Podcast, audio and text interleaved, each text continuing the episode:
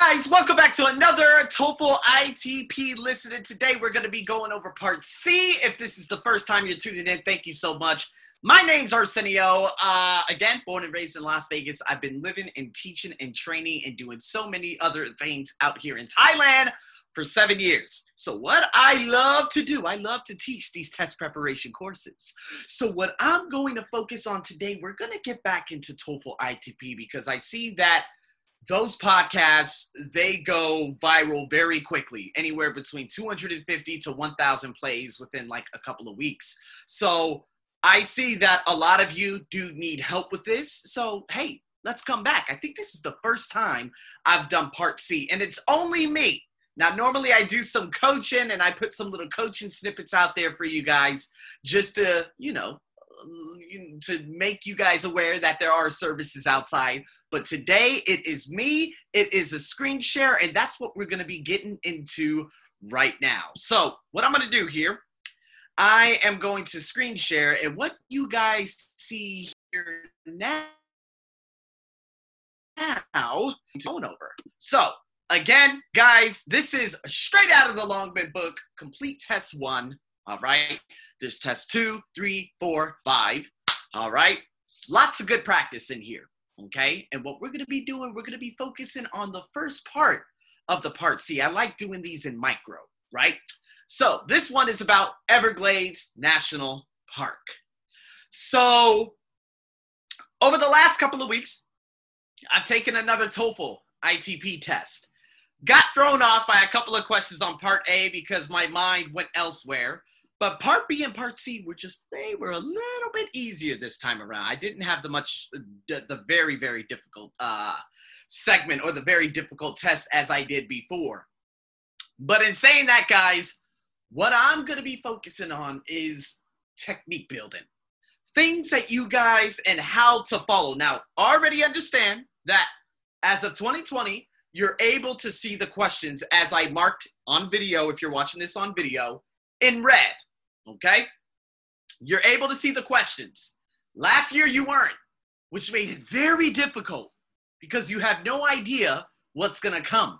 But with Part B and Part C now, you can just go along with it. You could tick some things out. And these are normally, again, there are many conversations within the main conversation. So, what I'm going to be focusing on today is, again, where does this talk, uh, talk take place? You're going to hear it within the first 10 seconds. Now, you might be like, okay, well, this is a little bit weird, but you know what? Let me just wait till the end. I've done that. I've done that, and I just did that two weeks ago. There was the first question of part B and the first question for part C in one of the segments. I'm like, Psh, I'm not going to answer that right now because I am just not, uh, I'm not sure. So then when I was able to go back and think it through, I'm like, okay, let me just use process, process. Okay, no, boom, got it. So these are some good techniques that I use. You know, I don't want to quickly choose the right answer when I could eliminate the bad answers, and it's easier to do so, right? So, for those of you listening to me in my podcast, we have four questions. For those of you watching, I'm going to scroll up and down. We have questions 39 through 42. So, first question is Where does this talk take place? A, in a car, B, on a hike, C, on a tram, D, in a lecture hall. All right, so what we're to do, let's play this bad boy. Questions 39 through 42. Listen to a talk by a tour guide in the Everglades National Park. Today we're going to be taking a tram tour through part of the Everglades National Park. Now, this can be very difficult, people, because he says we're going to be taking a tram tour. So then you're like, okay, but what about where right now? Where right now? Where are they? See, without seeing the question, this could be a little bit difficult because, again, going to is a future plan. It's not exactly where they are now. But you're going to hear something at the very end. If you're not able to make a decision, don't make it now. Because there might be something at the end that will hint back to the first question, which is question number 39. So let's keep going. Now, meanwhile, we're going to be getting into that second question very, very soon. Quite probably, we'll be seeing a number of crocodiles sunning themselves by the side of the water, or poking their heads up through the water. Needless to say, we will not be getting off the tram at any time until we leave the area because of the danger posed by the crocodiles. Okay. So so that's the mini conversation one. Finish. Now, question two. What does the expression crying crocodile tears mean? What does it mean? Okay. Crying crocodile tears for humans, not for alligators, for humans. By the way, you've probably heard of the expression crying crocodile tears. It is common to say that someone is crying crocodile tears when he or she is pretending to be sad or full of. Boom. That's the explanation.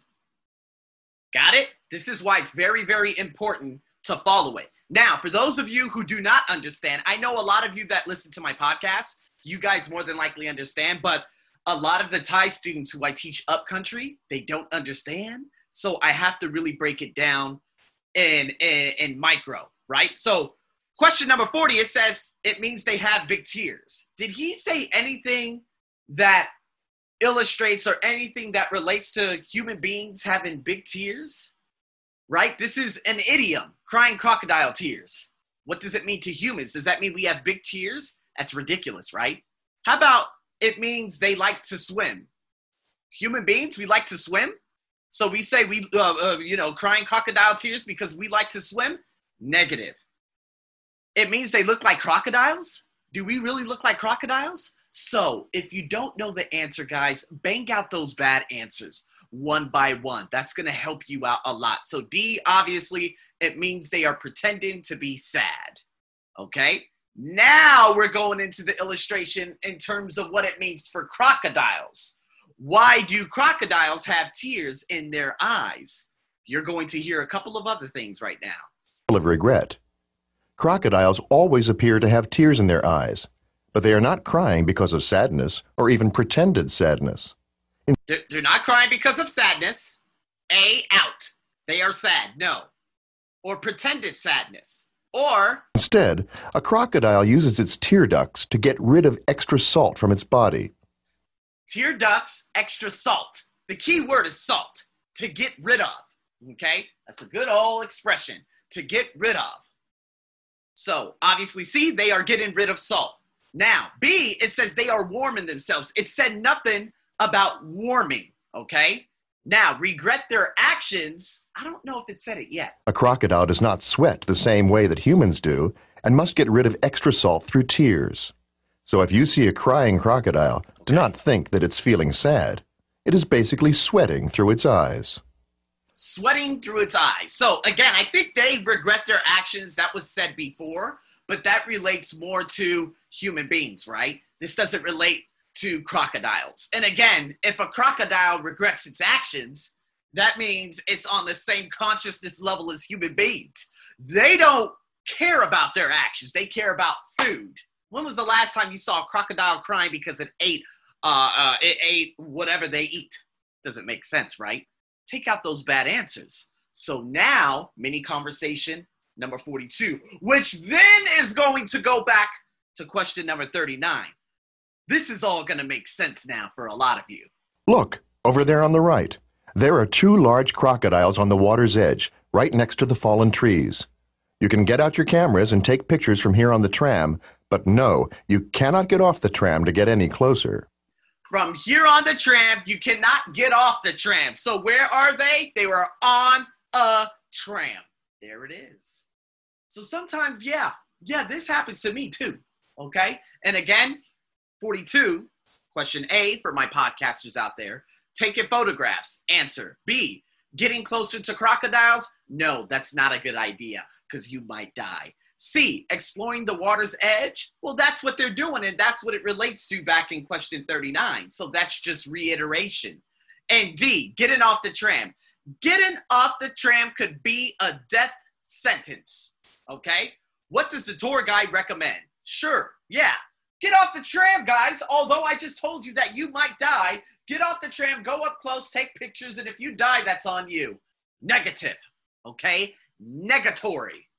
So, 42 is the answer. And referring back to number 39, where are they? Are they in a car? No. On a hike? No. On a tram? Yes, because he said do not get off the tram. and they are not on. Uh, well, obviously, they are not in a lecture hall. So, in saying that, guys, I hope you understand. I hope you understand up the specific conversations that are happening within. Again, they speak at a more uh, rapid rate on the test itself compared to these Longman tests. Uh, but again, for those of you who don't understand English very well, process of elimination. Try piecing this information together. You'll be able to at least take out two bad answers, and then you'll have to make an educated guess. For those of you who have listening skills above, woohoo, this should be no problem. So, in saying that, guys, focus on the mini conversations and go along each question because there will be a stoppage. There will be a, a long pause, a thought group within each of those conversations, indicating that it's going to transition over to another mini conversation. Okay? So, with that being said, thank you so much for tuning in to this wonderful video. If you're watching this on YouTube, or if you're watching this on Facebook, or if you're watching this on Instagram, or if you're watching this just about anywhere. Thank you so much for tuning in. If you guys have any questions or any questions about services or inquiries, you let me know.